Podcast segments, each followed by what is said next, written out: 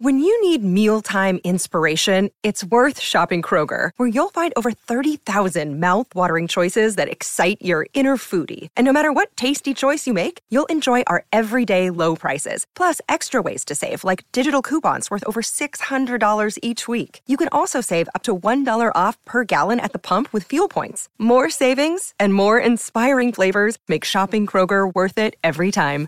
Kroger, fresh for everyone. Fuel restrictions apply. Another day is here, and you're ready for it. What to wear? Check. Breakfast, lunch, and dinner? Check. Planning for what's next and how to save for it? That's where Bank of America can help. For your financial to-dos, Bank of America has experts ready to help get you closer to your goals. Get started at one of our local financial centers or 24-7 in our mobile banking app. Find a location near you at bankofamerica.com slash talk to us. What would you like the power to do? Mobile banking requires downloading the app and is only available for select devices. Message and data rates may apply. Bank of America and a member FDIC.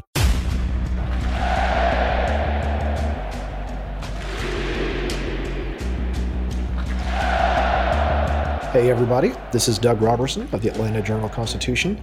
It is April 10th, and I'm in Charlotte, North Carolina, where Atlanta United was beaten 1 0 on Sunday by Charlotte at Bank of America Stadium. As always, you can find me on Twitter at Doug Roberson AJC and on Facebook at Atlanta United News Now. The only goal came in one of the rarest goals in soccer, dubbed the Olympico, the unassisted corner kick, this time hit by Jordy Alcivar from the left corner, he bent it into the far right corner of the goal. Brad Guzan was able to get a hold on or get a hand on it, but he could not stop it from going into the top corner. Guzan said that the wind got a hold of the ball a little bit. He got caught on his front foot and it sailed into the top corner. It's just one of those weird things. That was the only goal that Charlotte scored, obviously, because it was one to nothing. But it was Atlanta United's second shutout this year. Both came on the road. You look at the stats, and Atlanta United outplayed Charlotte. They had an expected goals of 1.34 to Charlotte's 0.90. They had 16 shots to 15, six on target to four.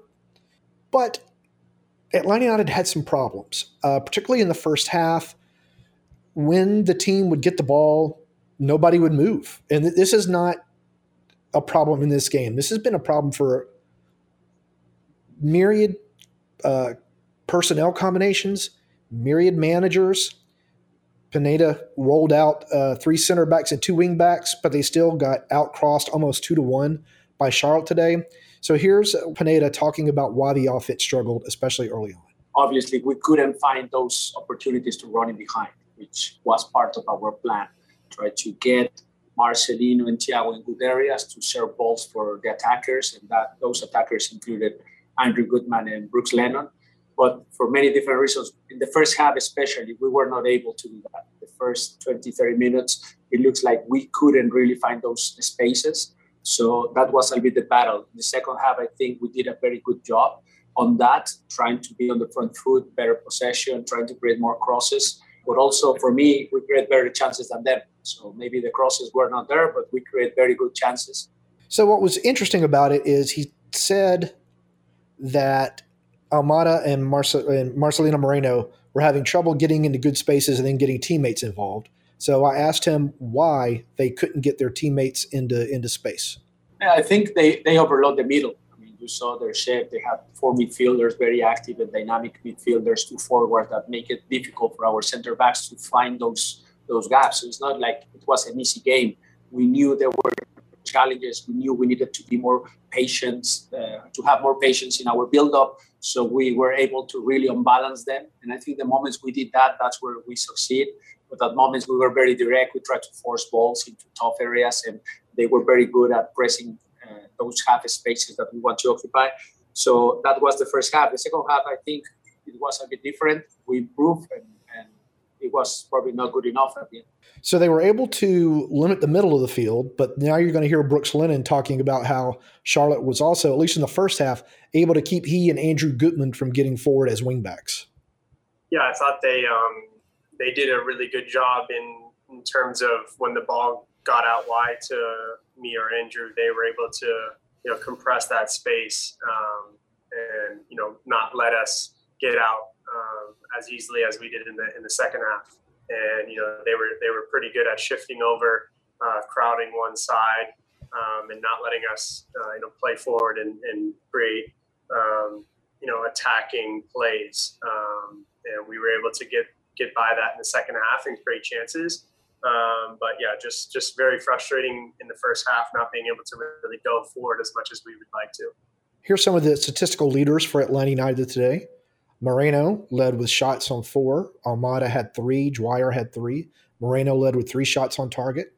Almada led everybody with six chances created. Nobody else had more than one. Almada led in completed passes, 49. Almada led in completed passes in the final third with 17. Moreno completed or had four crosses attempted. Moreno led in dribbles completed four. Gutman uh, led in tackles one with three, and Gutman led in recoveries with 13.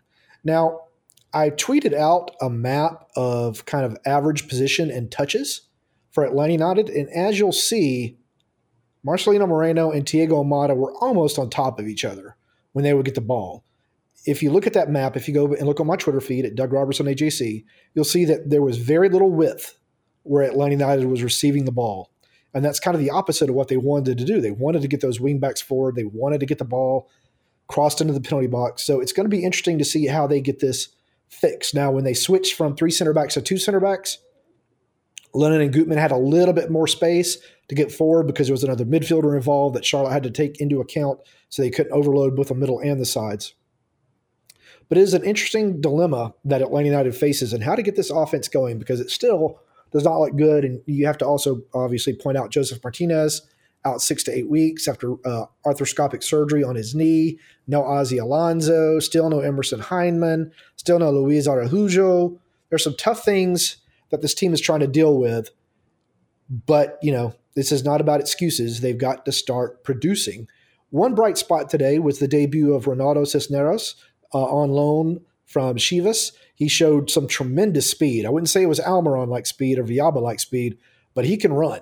Um, he threatened Charlotte's defense a few times. Here's Pineda talking about Ronaldo Cisneros.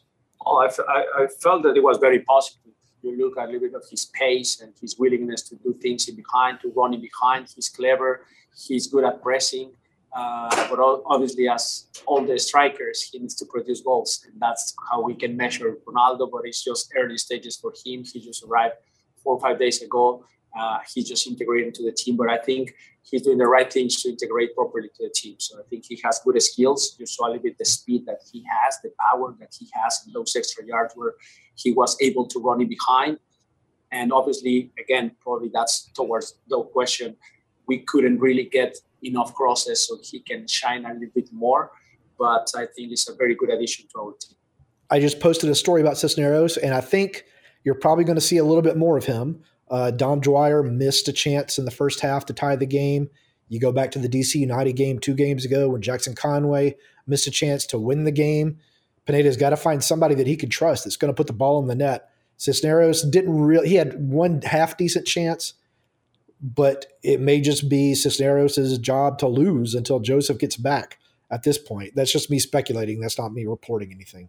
Um, all right, we're going to toss this to a break and then we're going to come back with a few of your questions. This won't be as long of a podcast as usual. This is Southern Fried Soccer from the Atlanta Journal Constitution.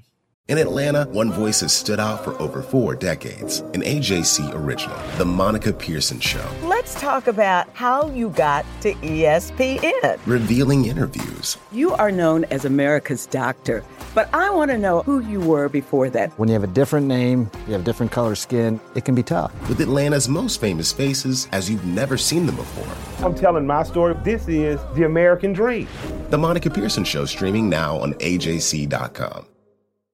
And we're back. And before I get into the mailbag, I want to remind you that the Atlanta Journal Constitution has a special offer for Atlanta United supporters and listeners to this podcast.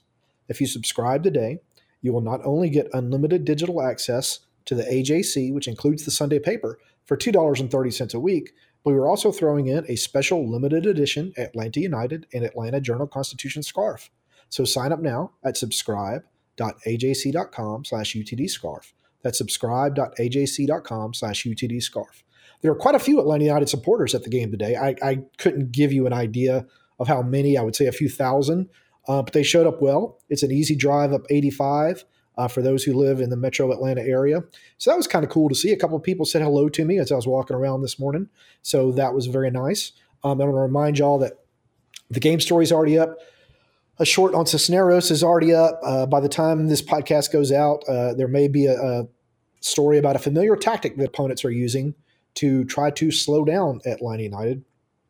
And then either tonight or tomorrow morning, I'll have posted something on some of Atlanta United's struggles on offense. So let's get into the mailbag here. Uh, our first question, kind of working backward, is from Adam, who says the first half issues did Atlanta United get outcoached, outworked, or both? I think it was more outworked. Charlotte had a very good uh, plan in place that they played with a very good formation. They just took what Atlanta United they took Atlanta United what they wanted to do away, and really Atlanta United didn't really try to make them change. It was a very dull first half for Atlanta United. They had a couple of good passing combinations. They had probably three good chances to score, but that was it. The rest of the time it was just very static. No one moving, no one doing anything. And when Guzan or the center backs had the ball and they would look up, and try to find somebody to pass to, everybody was covered because no one was moving.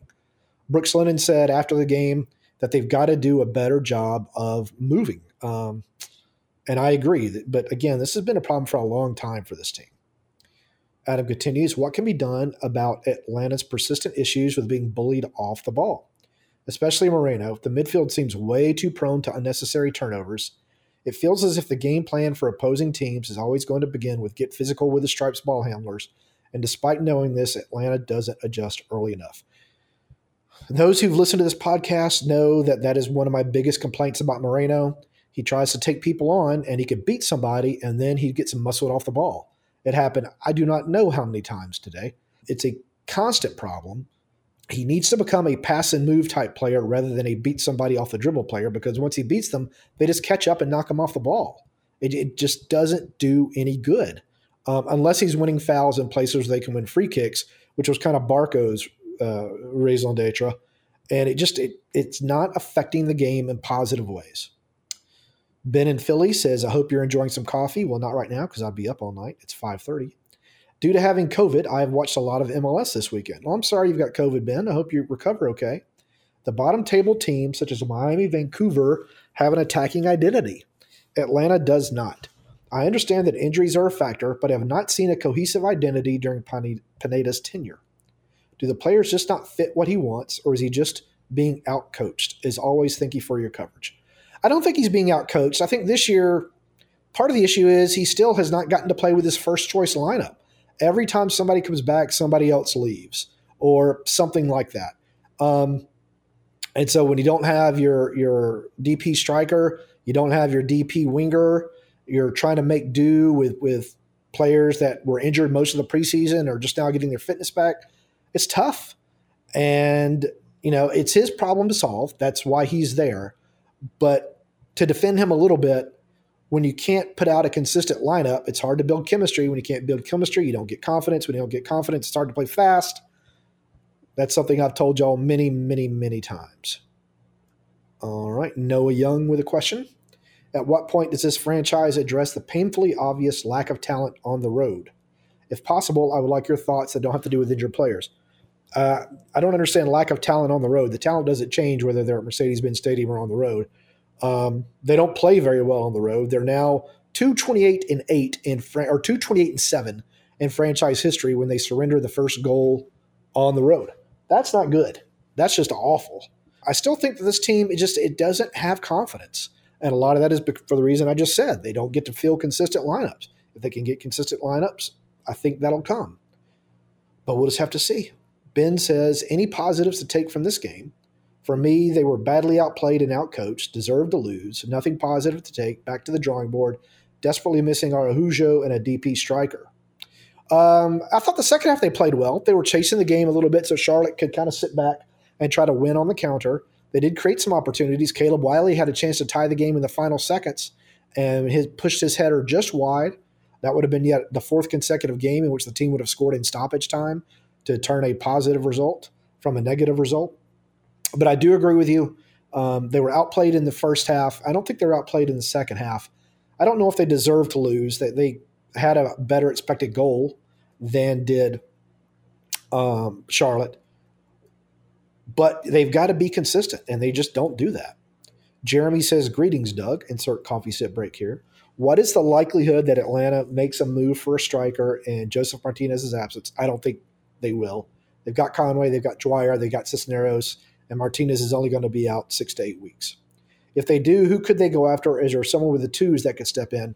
It would have to be Conway. Um, and he says, Thanks for the recommendation of 4 a.m., a great coffee spot. Yep, it is among my favorites. And then we got two questions on the Twitters. So let's go to the Twitters. And Blake says, What's the status on Araujo? Hoping we get him back soon. Asked Pineda about Araujo on Friday. His timeline is he's supposed to return to training this week. He says he's been training individually. So even if he returns this week to the team, I think it would still be another week before you'd see him actually working hard with the team, doing the things that you need to do to win a spot in the starting lineup. And then World Series champ Nick says, Hi, Doug. I hope you've enjoyed your trip to Charlotte, as I've certainly enjoyed mine. I have. I think they're set up for success as a soccer city for sure. I think we'll see. From the stands, I liked our play much better after the switch to the back four. Do you agree, or was our improved play only because we were chasing the game? Thanks. I think it was a combination. I think that uh, taking off the one center back, adding an extra midfielder, did force Charlotte to stay back a little bit because they had more players to try to account for who could get forward. Charlotte was trying to, I think, counter so they were able to sit back and absorb some of the pressure. Uh, but the game plan for to beat Atlanta United is going to be be physical with the ball handlers, foul a lot, try to win on set pieces. Charlotte, I don't know when how many headers on corner kicks today. It was a little bit ridiculous considering Atlanta United had three tall center backs in. But until Atlanta United shows it can consistently do these things, then this is what they're going to see. All right, I want to remind you, I'm Doug Roberson. You can find me on Twitter at Doug Roberson AJC, on Facebook at Atlanta United News Now. This is another Southern Fried Soccer podcast. At Atlanta United one to nothing losers to Charlotte to fall to three two and one this season. They will host Cincinnati next week at Mercedes-Benz Stadium. Y'all take care.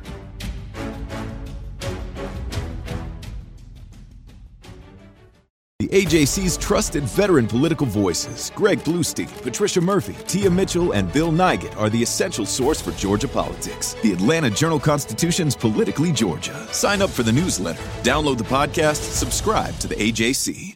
I'm Ernie Suggs, race and culture reporter for the Atlanta Journal Constitution. And I'm Nedra Rhone, lifestyle columnist. Atlanta has been known as the Black Mecca for so many years, but that means something different to everybody. It means everything to me. I've been living here for 24 years and I am still amazed at how rich the city's black culture continues to grow. Every day I wake up, I learn something new.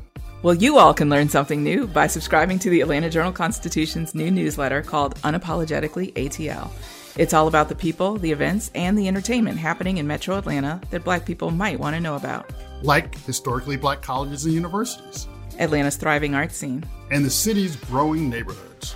Wherever you live, we want to hear from you. We want to hear what issues are important to you. So subscribe today at www.ajc.com slash unapologetically ATL. Only from the Atlanta Journal Constitution.